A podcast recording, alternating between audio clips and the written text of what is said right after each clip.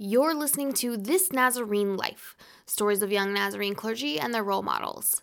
TNL is a production of Young Clergy Network devoted to listening to, collaborating with, and empowering young pastors.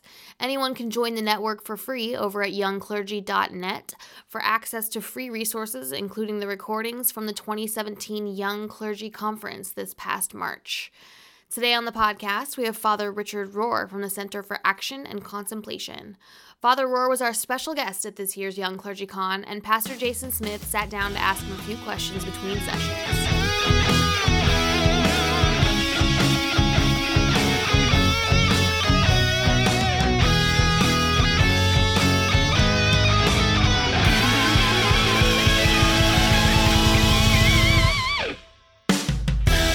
Welcome back to the podcast. My name is Jason Smith, and I'll be your guest host today. And today on the podcast, we have Father Richard Rohr, a Franciscan in the contemplative tradition. And looking forward to having him speak with us today. This podcast has been for young Nazarene clergy and our role models. And as I've read you over these last months, I have sensed a Wesleyan spirit in you and uh, really been drawn to so much of what you have to say and what you have to write. And so, looking forward to having you today on the podcast. Welcome. I'm honored to be here, sincerely. You are at the center of action and contemplation. Um, so much of your writing, you talk about the word and being the most important. Yes, yes. Can you talk a little bit about what you do at that center and then maybe lean into that con- contemplative word for us today? Okay. Um, we're uh, 30 years old, going on 31 now.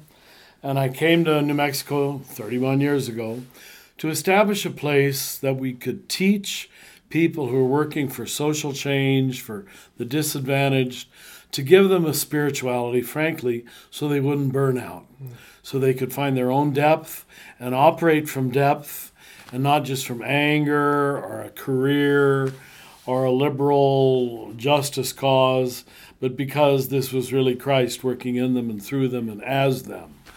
So for many years, we had an internship program where people would come and live with us for weeks or months. We'd give more intensive training, both in liberation theology and contemplative prayer. Now we have a living school, which allows us to teach many more. Each year we accept about 200. We turn away, last year's 400 to 600 each year. Isn't that um, just that that many people are interested in going deep is just still astounding to me. Because we don't treat them like infants. We give them, you know, PhD work in spirituality, if you want to call it Yeah. that. Um, and there's so many people ready for it. It's, it's very ecumenical.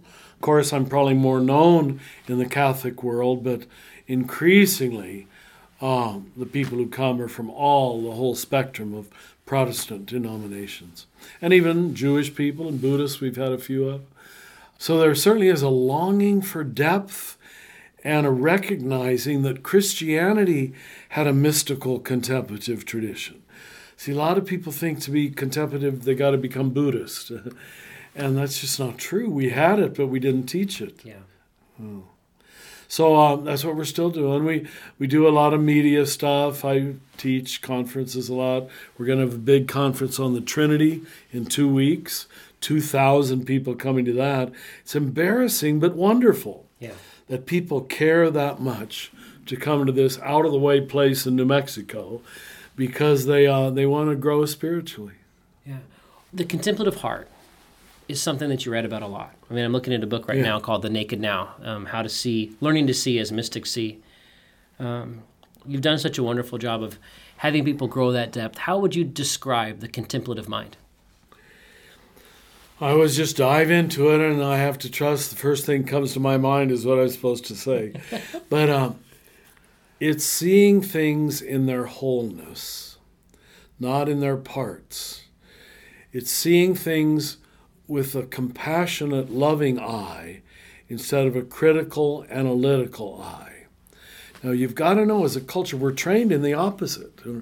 And it's sort of a means of self protection. Critique everything, keep it under control. So you have to learn it now how to not do that, how to let the moment be what it is, as it is, without giving it a label. You know, we've we know that Jesus said in several places directly, "Do not judge." Matthew seven one. Um, Buddha says the same thing. I think the best word that would con- communicate the same meaning that uh, we need today is "do not label." because it is finally important that you make important judgments about reality or you're in trouble. But you can't start with judging or labeling because that's categorizing and you eliminate everything that threatens you, everything that is beyond your experience, everything that's bigger than you. So once you start doing that, you see the course you're on, you're going to eliminate God because God is always bigger than you, always by definition. So you've got to teach people it's it's bringing your head down into your heart so you can know in a loving way. Don't hear heart as sentimentality. It's simply the refusal to to be negative. It's the refusal to push against. The way I usually teach it is you have to learn to start with yes. Mm. And to learn how to start every encounter with yes, a foundational yes, that takes work because the, the nature of the human ego is we start with no. I don't like his looks. I don't like, I don't think he's Nazarene. yeah. Yeah, sure. I mean, you've just cut off your possibility of sincerely loving that man because you don't like his looks or because he's not Nazarene or Catholic or whatever it might be. But we all do that. It's stupid that we think that way because it's keeping us from becoming loving people. So the contemplative mind is in the end and the beginning, a loving mind. Uh, I talk about it at the end of the Naked Now, where it's it, it has a lot to do with a compassionate presence. Well, it has everything to do with presence. It's not thinking your way through the encounter, it's being present to what the encounter is inviting you into, if you can feel the difference. Yeah presence doesn't come naturally to us. It, we, we see relationships as pragmatic, functional, you know, uh, institutionalized roles. And we can go through our whole life in, in this kind of culture without ever being really present to anybody. So if you don't know how to be present to anybody, how could you possibly walk in a church and know how to be present to God? It's absurd, you know? How you do anything is how you do everything. And that's what contemplation teaches you. That how am I doing this moment right now? Yeah. And if I'm sitting here resenting you because you're taking my time, that's going to come through. It's it, it's going to limit our capacity for deep communication and deep understanding. Yeah. How would you suggest a young pastor, young Nazarene pastor, this is mainly the audience that will be listening to this, but I'm sure many people will listen to this. But if there's a young clergy person, how would they begin to practice presence, practice contemplation? Let me say, first of all, to get people a little off the hook so they don't punish themselves too much. I admit that it's difficult in the first half of life. And what I mean by the first half of life is that period where you're still getting your education, meeting a goal that's keeping you always little worried about the future, even a young father paying bills and keeping his kids healthy and safe. That all is necessary, and God uses it, and God understands it. But it frankly makes the contemplative mind very difficult. You're too goal oriented. Yeah. All the time you're, you're getting your degrees you're work, working toward passing tests and uh, reading books and so forth.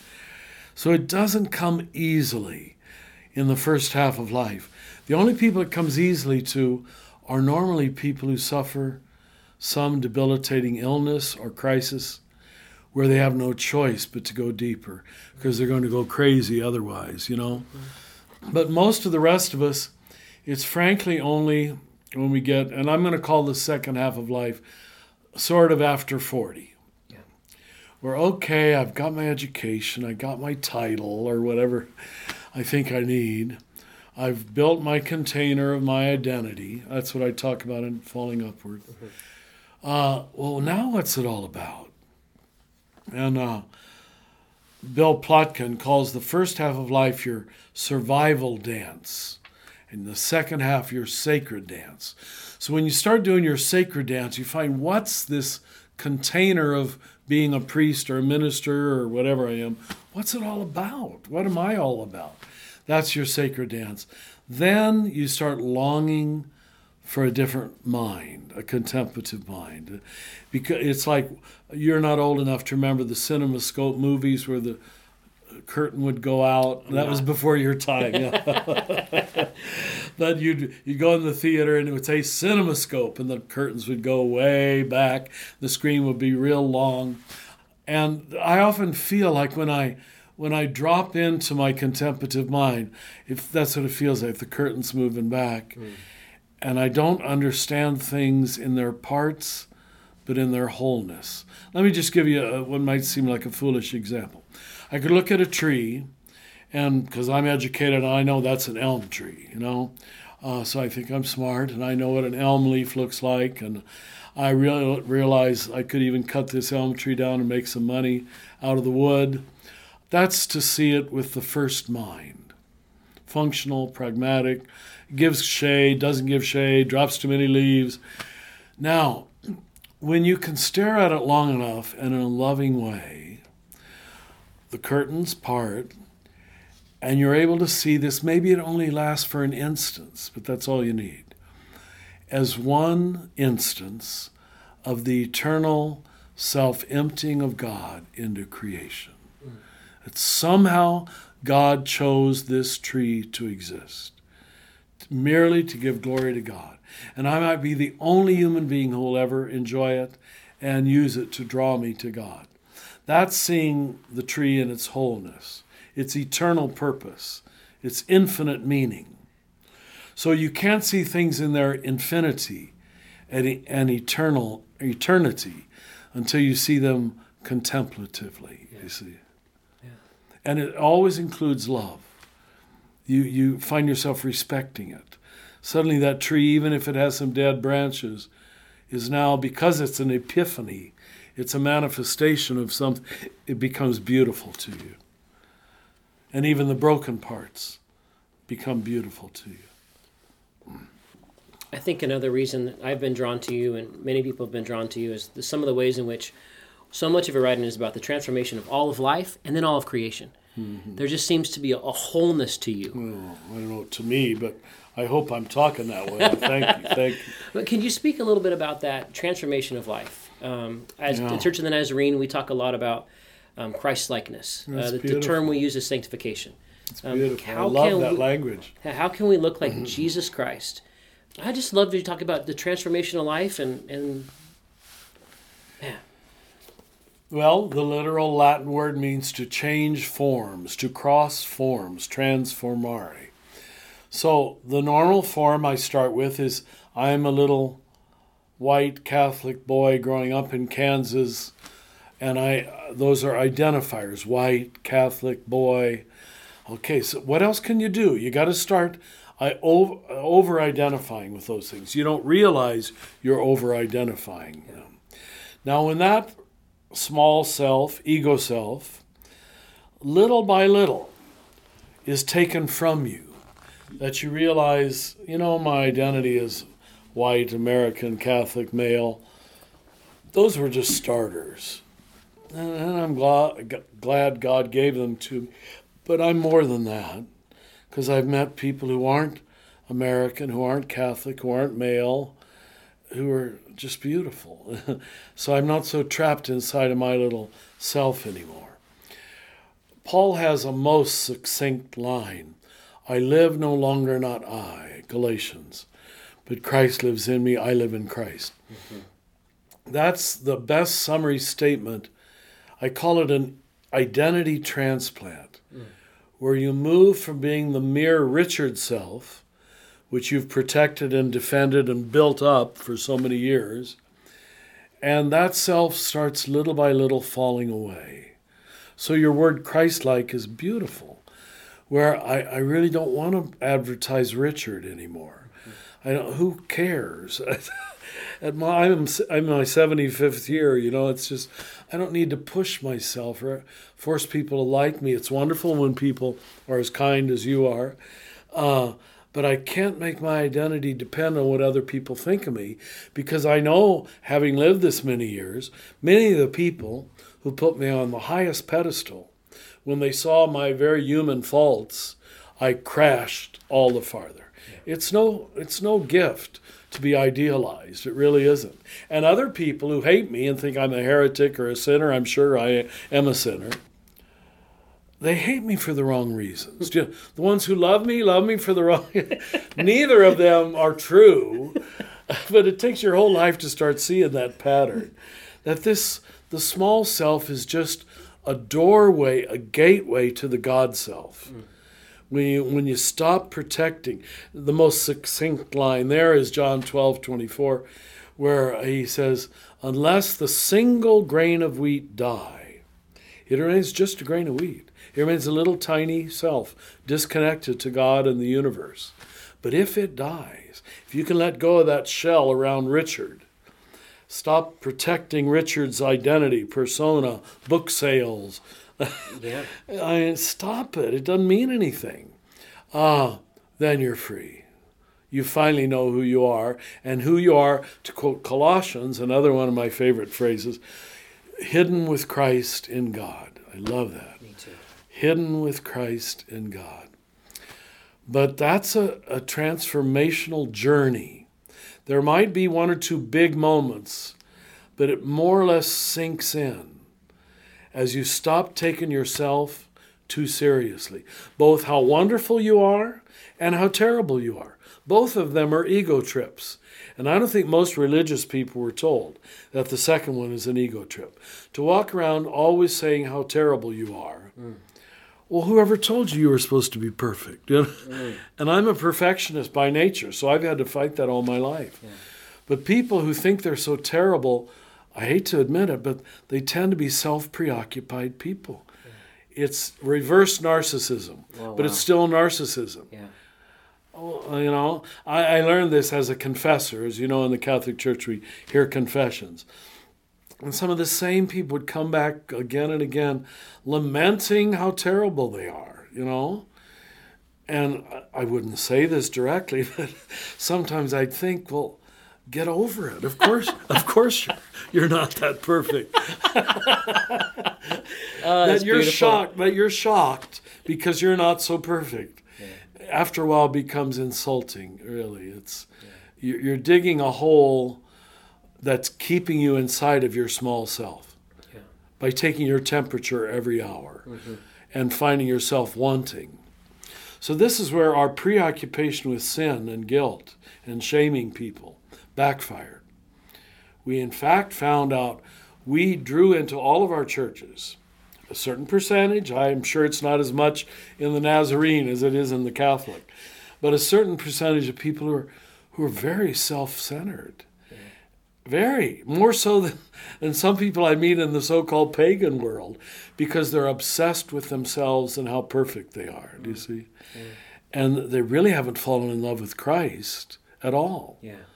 They've just, Paul talks about this in Philippians, you know, how uh, the self uh, that was trying to be so perfect had to fall apart, and, and he was the best Pharisee in town, you know. Maybe we, a lot of us go through that. I'm answering more than you need. Anyway, no, I, I, one of the things uh, Nazarenes in the Wesleyan tradition. So yes, yes. John Wesley would have been one of the, the patron saints of us, or as sort of this grandfather of our faith yeah. theologically. Um, so that Wesleyan heart, that Wesleyan spirit, that would allow Beautiful. our transformation to take place through the habits and practices of faith, the Methodism that arises out of out yes. of Wesley's heart. Um, we would be in that same tradition. Good for um, you. And so when you say there may be one or two moments, but mostly it kind of sinks in. Sinks in. I, I think Nazarenes would find um, many of us in virtue ethics um, mm. as you practice, as you habit yourself under certain habits and practices. God is changing you from likeness to likeness that we may be that's in His good. very image. Yeah. And so I think that's another reason we're drawn to you. Uh, many people listening to this podcast will say, "I want to know what He has to say that would be interpreted amongst."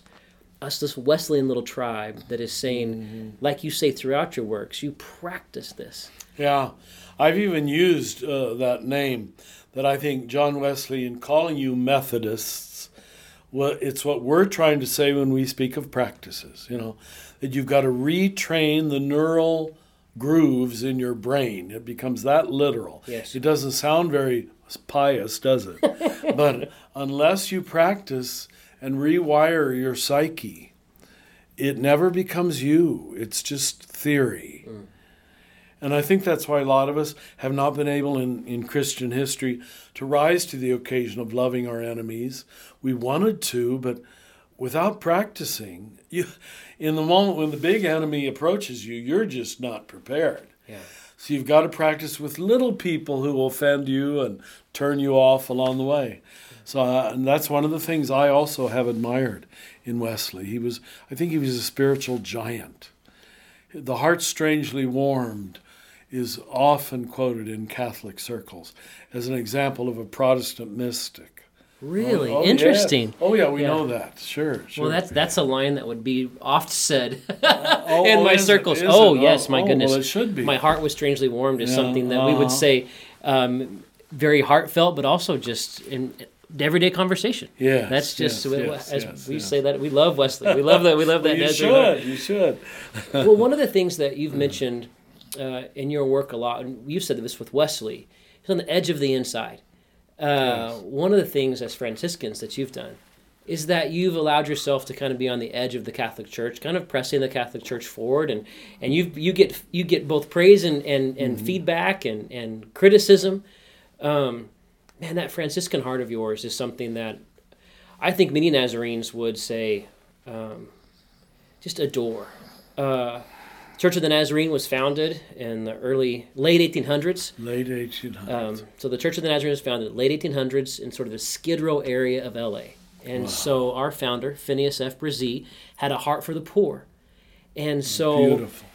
if I were to bring you some quotes from Bresee, you'd be astounded. You may say, "Oh, he is a he He's is a Franciscan." Yes, he's a Franciscan at heart.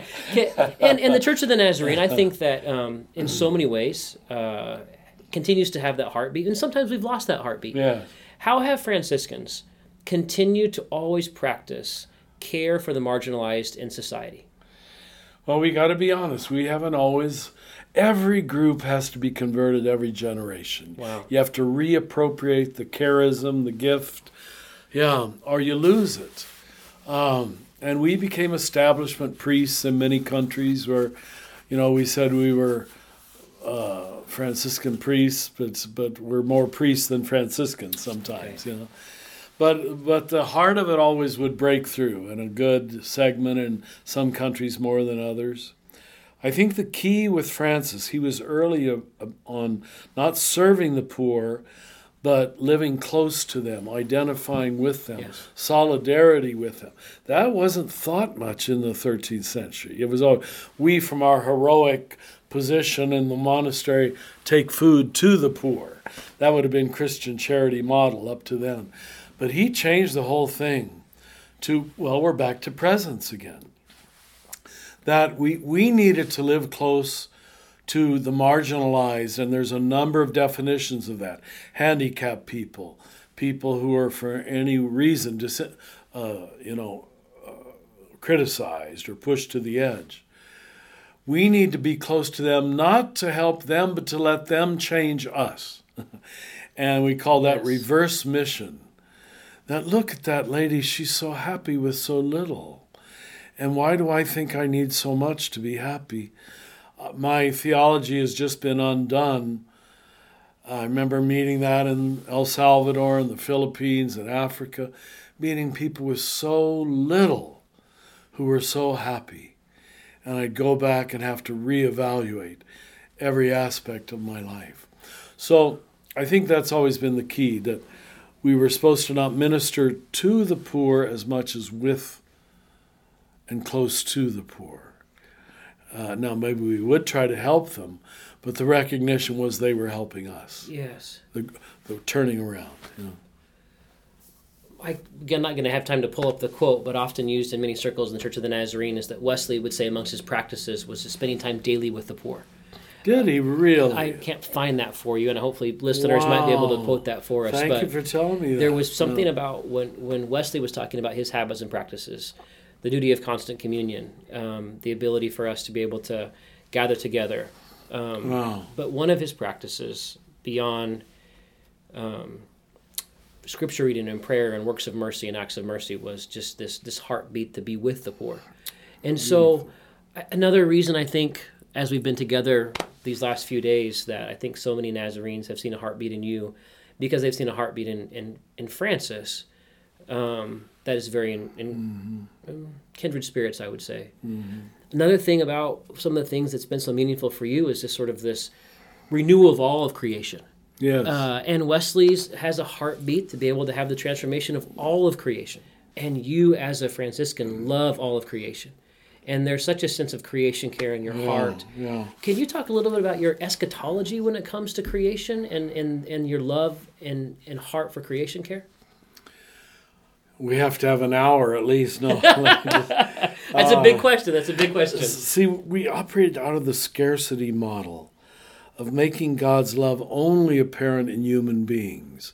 And once we were in that scarcity model, then uh, there wasn't even enough love to go around for all human beings. Do you see? Yes. The medieval Franciscans uh, taught what they call the great chain of being. And they said if the great chain ever fell apart, uh, we wouldn't be able to see God anywhere. The first was the earth, the firmament. Then the second link, there were seven links. The second was the waters upon the earth. The third was the plants and the trees and the animals and the fruits that grow from the earth. Then the animals, then the humans, then the angelic choirs, and then the divine. That was the great chain of being. And they were all united in being in the one in whom we live and move and have our being. It was one created, sanctified universe, building on Genesis 1. It was good, it was good, it was good, it was good, it was good, you know. Now, Bonaventure was our early philosopher, theologian, mystic who took Francis's intuitive, excuse me, love of brother, sun, sister, moon, and all the creatures, and he made a systematic theology out of it that stood the test of time. There's people who say Bonaventure is the most totally complete Catholic mystic there is because he, he develops it philosophically. And he would say, now this is going to sound like what you probably would call universalism. Uh, do you use that term? in- Yes, yeah, yeah. And it's usually got a negative connotation, doesn't it? Yes, it does. See, it doesn't. times, It yeah. doesn't for us. Yeah. Because the word Catholic meant universal. Right. You know, uh, but the first thousand years was much more open to God was saving history. Yes. God was saving the planet. God was saving, yes. Uh, you know, look at the, this is not, if you need some scriptures, look at all the covenants. They might be formed through David or through Noah or through Adam and Eve, but they're always with the whole, with Israel, with the people. That's very clear. Yes. Very clear. God is saving, making his covenant with history, you know, and that we individualize the gospel. Maybe that'd be worth talking about to the whole group tonight, you know. Uh, it was one of the greatest destructions of the power of the gospel for transformation. So back to Bonaventure. Bonaventure, who has books and books, you know, of his complete philosophical worldview, he would say, he says this toward the end of his life My entire philosophy is summed up in three words emanation. Everything emanates from God. Everything. You know, Corinthians, where in the end, Paul says God will be all in all. Um, exemplarism. Every single created thing uh, is shouting God and exemplifying God. Every ant, every ant hill, every termite, every bird. It's all one ecology, one uh, manifestation of the infinite love of God. And the third word is consummation. So you see why I say it sounds to you probably like universalism, and it probably is. We always felt it isn't our business to decide who's going to heaven and who's going to hell. That just gets you into judgmentalism, exclusionary thinking. That's God's issue.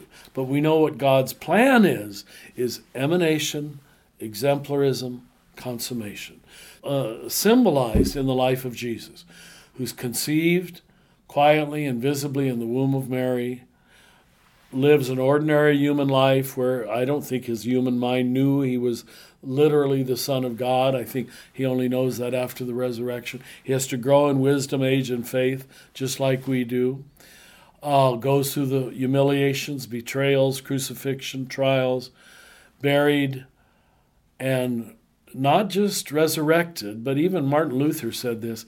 He said, We don't make enough of the ascension. Mm-hmm. The ascension completes the circle. If we're going to see Jesus as a map of the human journey, which is the way I understand the Christ, then uh, it, it only comes full circle symbolically. All religious language is symbolic, but the hidden conception, we, you and I are born not knowing we're sons of God either, you know? We only slowly come to that, just like Jesus. We have to go through our rejections, betrayals, trials. It's part of the deal.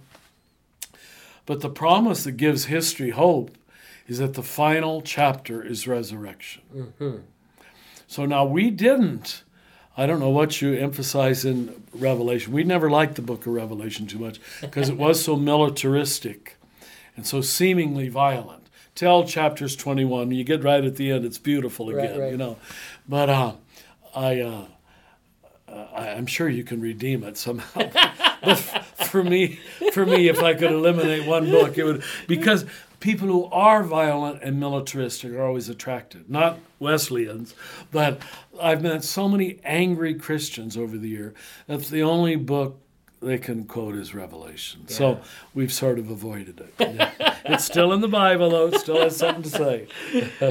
yeah. Oh, this is wonderful. Um, That's because you're wonderful. wonderful people hear things in wonderful ways. Well, I, one of the, my favorite scriptures in, in all of the gift that we've been given with, given with Scripture is that in Christ, God is reconciling the world to Himself. All things. And in so many ways. Um, Colossians, all things are reconciled in him. All. I, I, I, in my new book, I'm pointing out how often Paul use uses the word all. It's more than people realize, much more. You know, yeah. he does have a cosmic notion of salvation. Yeah. That doesn't mean he's not working for the moral improvement of his little communities, as we know, but he still believes that God is going to win. See, that's what it means to be God: is you win. You don't. God doesn't fail. God's love is going to be triumphant. I don't know exactly how. That's not my problem.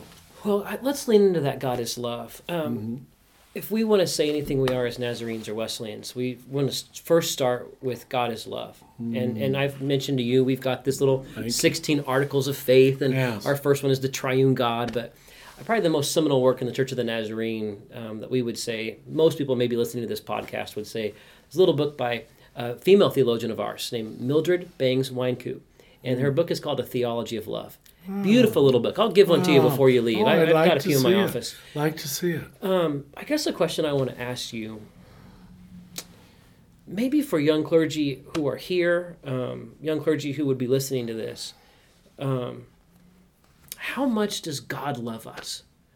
You've talked about in many of your books the yeah. kind of sort of breaking down this sort of system of meritocracy that we yeah. just get roped up in. Could could you speak for a few moments for people listening? how much does God love us? See, God doesn't love God's love is not determined by the worthiness of the object. God's love is determined by the generosity of the subject. God doesn't love, God is love. Right? That's very different. And that's why Trinitarian theology is so important. Because the Trinity, properly understood, creates a metaphysical template, a metaphysical pattern for inf- infinite love. And it's not the Valentine's Day sentimental notion of love about, oh, I'm getting so fulfilled in this. It's balancing self emptying without pouring, self emptying without pouring. I mean, if we would have just as Christians taught that to Western civilization, how different Western civilization could be. Mm. Because most Christians, uh, forgive me, still have a pagan definition of love. Yeah, talk about that for us. Uh, yeah, I mean, it's still hoping the people are going to treat me nice, admire me, give me gifts. Uh, that's one side of the, the equation. But unless you make room for it, unless there's some self emptying on your part, when the gift comes, you don't even know how to enjoy it. You don't know how to receive it. I mean, don't we see this visualized on Christmas when all the gifts are piled up? And you don't even have time to taste them or enjoy them. You're tearing open another package and another package. And when it's all about uh, giving, the most common reason I hear people leave the Catholic Church, and I can understand it, but nevertheless, their reason is the church isn't feeding me anymore. I don't know if your church uses We hear that language too. Yes, yeah. The church isn't feeding me anymore. And uh, I can only say it to people I have a good pre existing relationship with. But I say, did you ever try to feed the church yourself? And honestly, hardly ever. They, they ex- remember the water wheel of love is our, our metaphor for the Holy Spirit. Three buckets pouring out, swinging back, waiting to be infilled, and knowing they always will be. Infinite, infinite. It's an infinite template for nonstop love. So God doesn't love us because we're good. God loves us because God is good. That's just One of my favorite lines you've ever said. say it again. Say it again. God doesn't love us because we're that good. God loves us because God is that good. Uh, they used to have a bumper sticker when I was in Cincinnati where they said that. But it's just true. But I'm so glad your church is Trinitarian because without it, you have no metaphysical DNA at the heart of the universe that, that describes love. It's just sentimentality. Yes. Well, you know, I hope God loves me, but the, the God most Christians believe in is highly preferential, highly exclusionary, and to be perfectly honest, highly punitive. Mm-hmm. You don't fall in love with someone like that. Yeah. You are not going to give your heart, your heart, to someone who punishes you for all eternity if you don't like him. I mean, I wouldn't like a human being who is that way. Why would I like a God who's that way? So, um, our whole eschatology was never the three leveled universe, uh, heaven, hell, purgatory, which we Catholics added. But I do not understand what, why purgatory emerged, and let me be with that for a minute. Hmm. It was a poorly formulated intuition that God's love still could win out after death. That intuition is correct. Yeah. It's correct in every one of our lives because I've been in a lot of deathbeds. And very few people die perfect. Do you understand? Yeah. They're still a little grumpy the day before they die. They haven't forgiven their wife totally or whatever it might be. You know, if we expect people to die perfect, we're going to be disappointed at most deathbeds. Yeah. We all carry our wounds, our woundedness with us to the grave. So that's all the Catholic, it was really folk Catholicism that created the doctrine of purgatory. But do you see what it was? It was holding out for mercy. Hmm.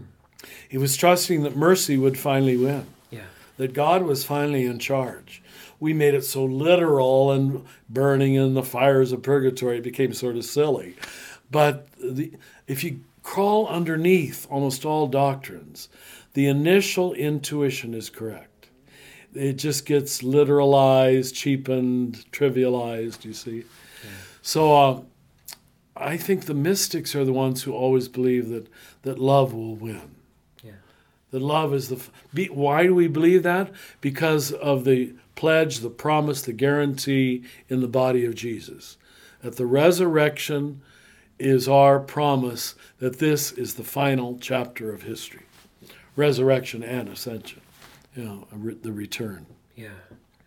No, I would say that in recent years, and I can only speak to my experience and my local context, but I, I would say that there's been so much more of an emphasis on resurrection Well, good, uh, good. in these parts, and some of them are reading of N.T. Wright. It just he continues to love the ascension. Sure, sure. Um, oh, does he make a lot of the ascension? yes, he does. Oh, it's oh, uh, yeah, okay. He, he's he's the more and more I read of N.T. Wright, the more I find his his need for the ascension. Almost like we skip over it. Yeah, yeah. Uh, Luther said that. Yeah. uh-huh. So, you know, you've said something interesting. It's just beautiful. I love the resurrection. Well, yeah. It's, I Um, mean, I'd, I'd be a very cynical man seeing what's happened to history if I could not believe in the resurrection. Mm. I have to fight the voices of cynicism every day. Do you really? I do. Well, that's the one thing. Okay. See, we the, the other side of perfectionism is you can never achieve it, and so when you don't achieve it, you're tempted. I hope I don't fall into it, Yeah. but I live on the edge of it. Let's bring Yeah. our audience into that conversation. You and I have been talking quite a bit about the Enneagram. Uh, how would you spell Enneagram for people who've never heard of it listening? E N N E A G R A M. Ennea is the Greek word for nine. And it goes back to something we think begins with one of the desert fathers, a strangely named father of the church called Evagrius Ponticus. Unless you studied patristics, you pro- well, okay. Most people have never heard of him. He was a Syrian deacon who died in 399, and he said there were eight enemies to prayer. Uh, he missed one. It was fear, which is the most common of all. Very interesting. Uh, those later became the capital sins, seven of them. Uh, and we don't know the entire train of understanding, but it reappeared then, you know, just in the last century as a wonderful tool to use on retreats to help people to face their capital sin. And what I mean by your capital sin is, is your personal blind spot. and ironically, the very thing that you're most blind to in yourself is your greatest gift and your worst fault. Hmm. And you can't have one without the other. Yeah. Like my perfectionism is my, oh, I hate it. It's my worst fault. But in fact, it's what kept me searching for how to teach the gospel better, how to, how to understand things better. How, I'm sure I wouldn't have written any of my books if I hadn't have been a one. Right. Right. Each one is searching to explain this aspect better. And yet, that very instinct toward perfectionism in my own life can make me make rash judgments about people. I hate it. Mm-hmm. Make be very hard on myself.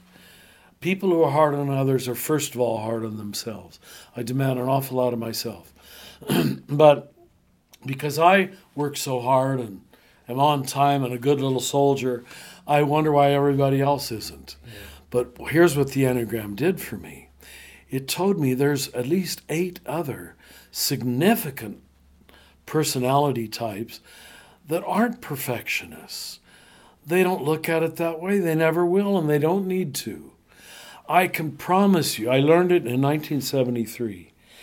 What is this, 40 years later? What is it? 50 years later? I know I'm a much more loving man because of the Enneagram, because it helped me empathetically recognize my own sin and forgive it, but then grant the same for twos and threes and fours and fives and sixes and sevens who will never be like me and don't need to be like me. Oh, it just it, it, it, I'm, forgiveness comes so much easier to me. I can forgive almost anything now because almost because of the Enneagram, I see the trap that person is in Wow. and how it leads you down to a dead end. Uh, and I just wish I could help them out of it. Wow. We would say Christ likeness would only be found in relationship. And I would Perfect. say I would say that what you said about forgiveness, Oh. of all the books I've read of yours, hmm. a theme that's in everyone is oh, forgiveness. Oh, yeah, oh, yeah. Can you talk about forgiveness for a little bit? Well, let me put it this way: that what you what the fundamental forgiveness is not just for this person who offended you or that person who let you down, but it's a foundational forgiveness toward reality, toward the whole thing, for being absurd, for being tragic, for being violent, for being deceitful. I mean, uh, let's use a contemporary example. I think it's the cover of Time recently. We've become a culture of deceit. Uh, the death of truth, we're calling it, a post truth society. And that's true of liberals and conservatives. I'm not taking political sides here. But, um, and, and if, I don't, if I don't have that foundational open heartedness toward the absurdity of the human situation, I don't know how I can approach God's wholeheartedness because God is letting this world continue. I call him in one of my books, which is The Great Allower. Is that Yeah. uh, Mortal Diamond or which Yeah. one? The Big G, Big A, The Great Allower. God is daily allowing absurdity. And I, I'm not that patient until I plug into God and I say, okay, Jesus, if you can. Uh, did you see the movie The Shack or read the book? I read the book, but I haven't seen yeah. the movie yet. Yeah, it'll become very real in the movie. And I know William Paul Young personally. I'll be with him in two weeks at our Trinity conference. But, you know, the story he creates there of a father, and you could understand that, having to forgive someone who viciously murdered his own daughter. Ooh.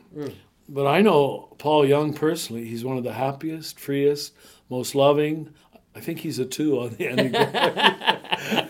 he's a loving, loving man. But he had to fight for that. You understand? Because he went through some, you'll see it in the movie, some of the people he had to forgive. Uh, forgiveness, you have to suffer some unjust suffering and let go of it. Uh, uh, unjust suffering is part of the deal. And all suffering is unjust in the end. You know, I didn't deserve this. And that's why the cross is our great logo of forgiveness. Father, forgive them. They don't know what they're doing. Mm-hmm. Reality doesn't know what it's doing. See, the reason we Franciscans, I'm introducing something new and saying this, but I'm going to say it. We never believed in the substitutionary atonement theory from the 13th century. Right. Because what it was doing, the cross was saying God was violent. He demanded a violent act to love us. We just said that couldn't be. We saw the cross as a message about humanity is violent. Mm-hmm. Yes. And Jesus on the cross is his total forgiveness and identification with what the violence of humanity does to people. He hangs there, a victim of humanity's violence, not God's violence. Yes. Oh, it's just, it was abhorrent to us. And, you know, but unfortunately, when the Reformation came along, you accepted, without knowing it, the mainline Catholic positions. And the mainline Catholic position was we didn't call it substitutionary atonement. We just said Jesus died for our sins. You know, but then uh, many Protestant traditions got really invested in this. And to tie this up with what you were asking me before about transformation, it made the whole spiritual journey transactional, not transformational. Yes. You understand? Yes. Yeah, you do. Once you hear that, very few people they get it. Uh, This whole journey can't be transactional. Right. and we Catholics made the sacraments transactional. So we made the same mistake. It's just what an immature mind does. But when we did it with redemption itself, made the redemption of the world a transaction between Jesus and his Father, so we could thank Jesus for doing it instead of recognizing he was saying, You've got to do this too. Mm. This is the journey. Yes. Vulnerable love. Yeah, vulnerable. This is the journey for all of us. We got ourselves off the hook by thanking Jesus a little too much. Do you mm. follow me? Yeah. Yeah. So we never we were called an alternative orthodoxy Okay. inside the Catholic Church. We um, we weren't heretics, although some have called Franciscans the first Protestants. I didn't know that. Because oh yeah, because That's great. we lived on the edge of the inside of. But in the 13th century, it, we were the only game in town. You were Catholic, or in the West at least, or you weren't Christian. Yeah. So you couldn't leave the Catholic Church. That was unthinkable. So you had to find ways to to offer incense to the powers that be, the papacy and the bishops. But we learned how to do it very differently, and that was true of the the Benedictines, the Carmelites, the, each in our own way. We learned how to do it a little differently. You see, mm-hmm. yeah. that was our form of Protestant Reformation to basically follow the main doctrines and dogmas, but to understand them in our own way. Which is, and you just took that full force as you had to do by the 16th century, because the monolith of the church had become so corrupt. It- wh- whenever you have a monopoly, whenever you have all the power, whenever one religious or one political party has all forms of the government, you're just ready for corruption. Yeah. Because human beings can't handle that much power. they'll always abuse it. And we Catholics abused it. Yeah. And that's why we needed you and still need you. Well, it resonated with me so much. Uh, I would say in recent years, especially those many people listening on the podcast, that there would be pretty much a, a wholesale disgust of substitutionary atonement. Oh, is uh, that true? In our Oh, path good. here as Nazarenes. oh, it's just across the board. And it's it has really been for the American church and evangelicalism. It's really become the symbol of how people understand atonement. And and it's it's not all circles. And we've talked a little No, about how no. how large the Nazarene church tent is. There'll be people who are listening to this who don't agree with anything I I say. think we're heretics. yes. yeah. But in so many ways, as far as um, many of our educators right now, the idea that um, the cross is not a symbol of how much God hates Jesus, but, which seems silly to me now, Yes. but the symbol of, of how far love goes to make love's point. beautiful, beautiful. Um, That's beautiful. a line from my pastor, Jon Oh, Middendorf, who yeah, we've been with, but he says that time and again. But so many people have a hard time um, moving beyond that idea of substitutionary atonement. Um, I think in some ways it's because yeah. we're not convinced of God's love for Yeah, us. that's what it comes down to. You would not need that if you had experienced unearned, unmerited, unconditional love, which is God's love. Yes. That's that's the definition of it. Yeah. Oh, I know, no, we're facing this in a lot of churches now. We were never as invested in it because we had this 12th, 13th century debate where we had a majority position and a minority position. We were both allowed to remain Catholic, but it left us less tied to it. Do you see? Yeah. You accepted the majority position of the Catholic Church. Most mainline Protestants Yeah. did. Now you're recognizing along with us, it just doesn't work. just you, doesn't you work. started this whole conversation about how every generation or so there needs to be a remaking. Yeah, I think you said that about the Franciscans. Sure, sure. Um, in so many ways, it's interesting for many of us to say, where are we now and where will we be? Where will Uh-huh. God go? There's that What will we teeter totter effect. on? Yeah, Yes. exactly. Beautiful. Um, well, you're going to hand on something very good, I think. well, you've handed on so much good stuff to us. I, I can't I can't end before us talking a little bit about. Okay. You've done an entire podcast without talking about dualism and oh, non-dualism. oh, okay. Can you believe it? Can you believe you've not said those two words? Well, I mean, you know, it, it sounds so boring. I hate to I hate to end on that, but it's essential to open up the mind and the heart space. As long as you remain in the dualistic paradigm of either or. You know, if, I don't know if you've ever worked with addicts, but people who've worked for many years in 12 step programs, they say what always characterizes an addict is all or nothing thinking. If it isn't perfect, it's terrible. If she's not totally right, she's absolutely wrong. That's what they call stinking thinking, you know. but we, we don't realize we're all victims of it. Dualism is to m- divide the field into two and choose one side and think that makes you smart. yeah. I mean, we just went through the depths of this in America mm-hmm. for the last 18 months. Mm-hmm. People thinking they're smart. I'm not taking sides because that would be dualistic. Well, one of the things Yeah. I've loved about you is you are equally as critical of Oh, yeah. conservatives as you are liberals. Oh, yeah, You are yeah. equally critical of liberals as you are conservatives. Yeah, yeah. You want You have to be because it's true. there I am. There's my one perfectionism again. uh, yeah, we uh, we tore this country apart over identifying with either Republican or Democrat. What a waste of time, you know. Where both sides should have had calm people saying, "Well, on this point, we we're good, but we got our blind spots over here as Republicans. On this side, we Democrats are making some very good points, but we've got a few blind spots." Uh, See, to hang on the cross is to have no place to lay your head. It really is. It's two nailed hands of seeing the truth on both, and you hold it until it changes you. That's what Jesus did, and that's the resurrection. Not, but we refuse to hold any creative tensions. We've just, I've got to be a bona fide Republican. Oh, God. What does that mean anymore? It has nothing to do with the gospel or Democrat. right. It's, it's but that's because the mind is a binary system. It likes to operate that way. To divide, divide the field into two, not just take sides, but choose sides and identify. Wrap my ego around one side. so that I can see none of the shadow side of the Democratic or the Republican Party and project all of my shadow, those evil people. I mean, the language this last year Yeah. was the language of evil. Yeah. The other party is evil, and we're absolutely angelic. And that's just talk about stinking thinking.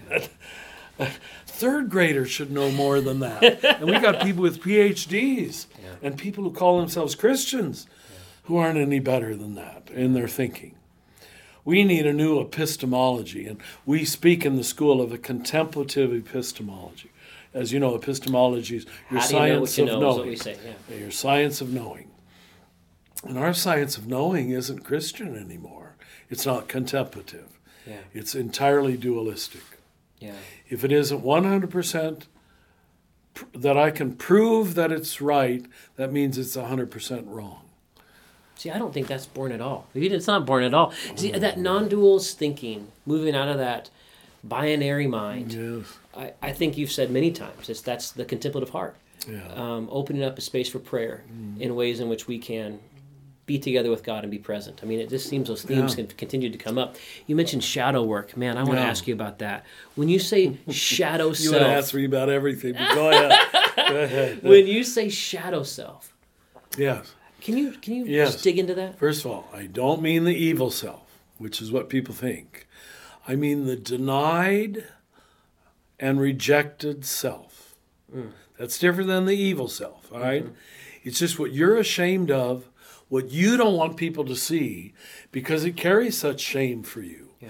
Let's use the, the common thing in America because we're so concerned with appearance of overweight.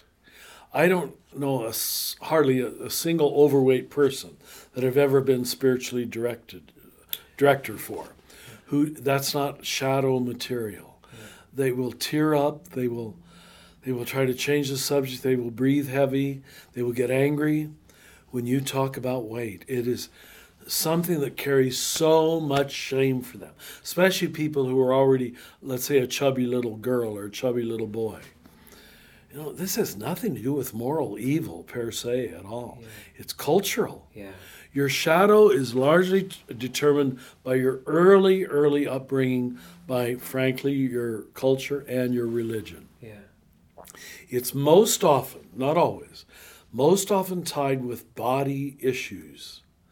Because our body carries our, our sense of inferiority, mm. our sense of being not good enough.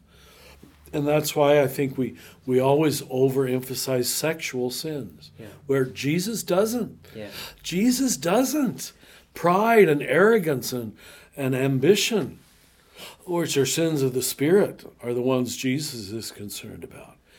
But because we're so still enmeshed with our shadow self, we know if you want to shame somebody, convict them of body sin, addiction, sex, eating. Yeah. Look at bulimia, anorexia, obesity are overtaking our country, it seems like, because we carry our shame in our body. We carry our shadow self, most of all, in our body. So how do you do that shadow work? I think that's how you one of the things you call Well, it. you need a mirror in your life. I think that's why most of us are called to marriage. You need a truth speaker who you know absolutely accepts you and accepts you so much that they can hold up the mirror. Honey, what you just did is really painful to me. Do you realize what you're doing? And you don't. what and they're the only ones usually good friends, long-lasting friends, partners who are given permission. You better give them permission. If if she or he doesn't show you your shadow, no one else will. Now we also know, and I know you're a father. Your children do that without realizing it. Yeah, yes. Just because they demand so much of you and needs, you constantly see, I do not know how to love. I'm still a selfish person. just expose me. They Yes, just yes. expose me. Every father tells you that their kids expose them for uh, all their little personality flaws, all their little addictions, and I like this time to be quiet, you know, and kids could care less about that, as you well know. So And of course, to let us know that this is not a Jungian psychological 20th century discovery.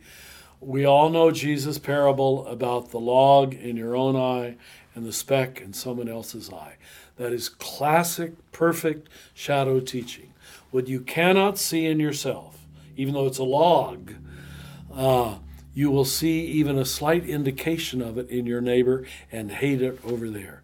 This is what Carl Jung did clarify.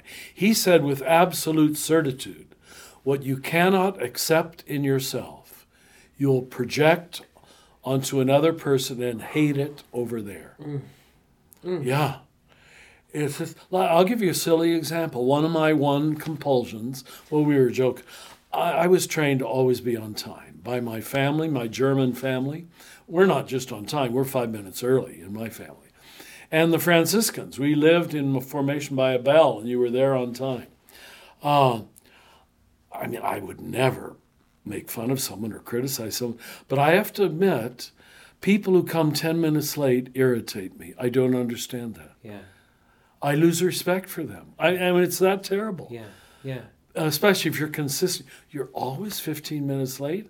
All it takes is look at your watch. to me, it's the easiest thing in the world to be on time. But that is not a value for them. So I can understand it intellectually. But because of my years of shadow material, of being feeling shame about ever being late for anything, when I see someone late in my deepest mind, I still feel a little pity for them. you are an undisciplined, selfish person because that's what my mother told me. You know, uh, you understand? Yeah. Your early voices from your mom and your dad and your church God figures they largely create the shadow self. Yeah.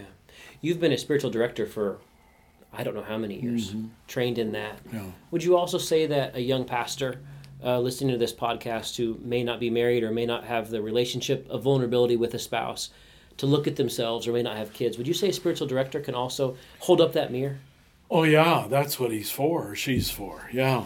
Now, we don't have enough of them to go around, as you know. No, yeah. There's wonderful. Uh, formation centers emerging all over the country, tr- Catholic and Protestant, training good spiritual directors.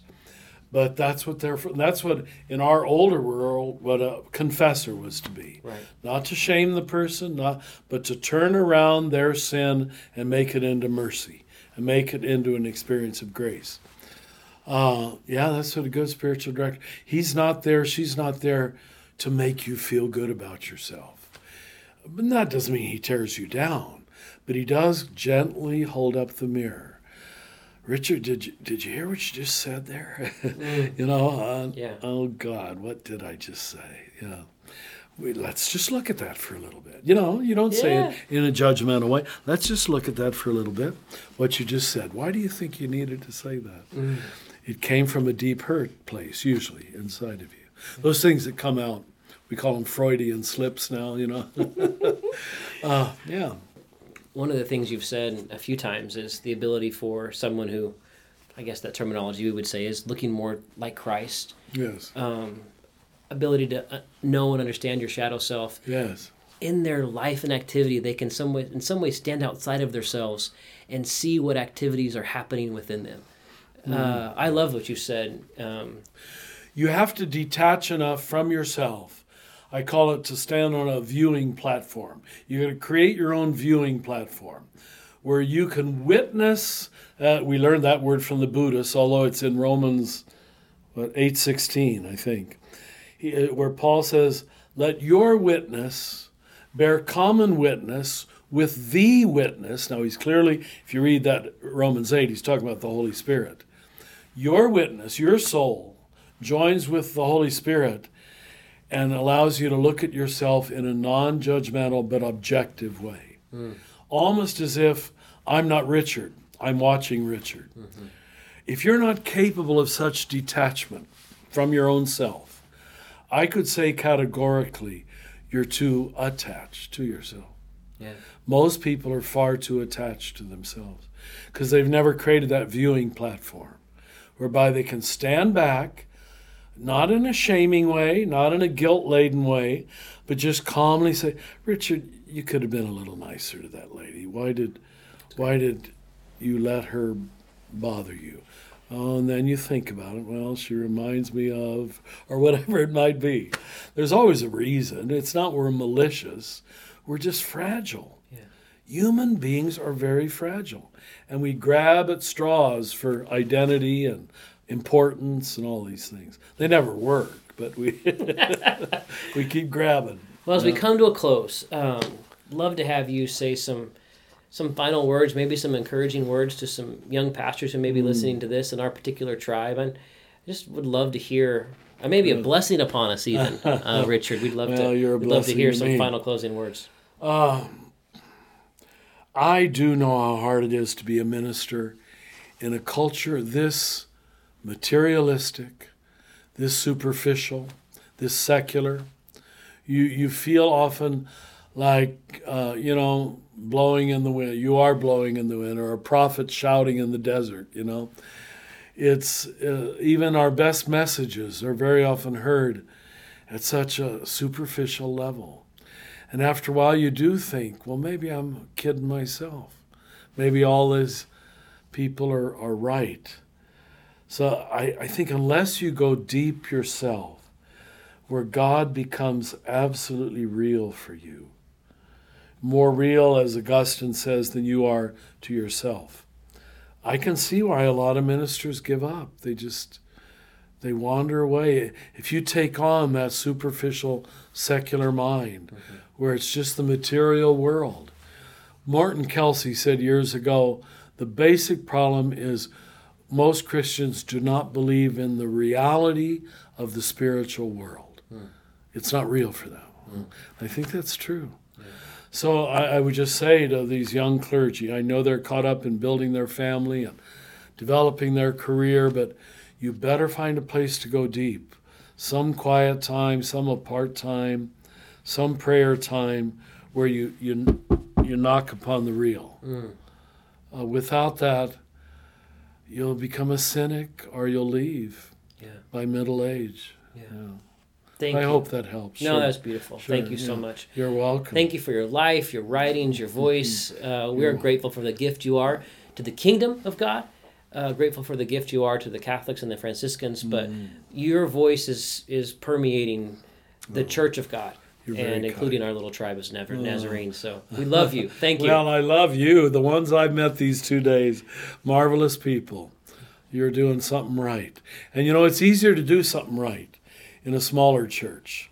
Uh, it's hard to be Catholic. We're just so huge. we got to take the blame for all of history, you know. Uh, you only got to take a little bit of blame, so that's good. That's great. God bless you all. Thank you. Thank, you, Richard. We appreciate it. Thank you.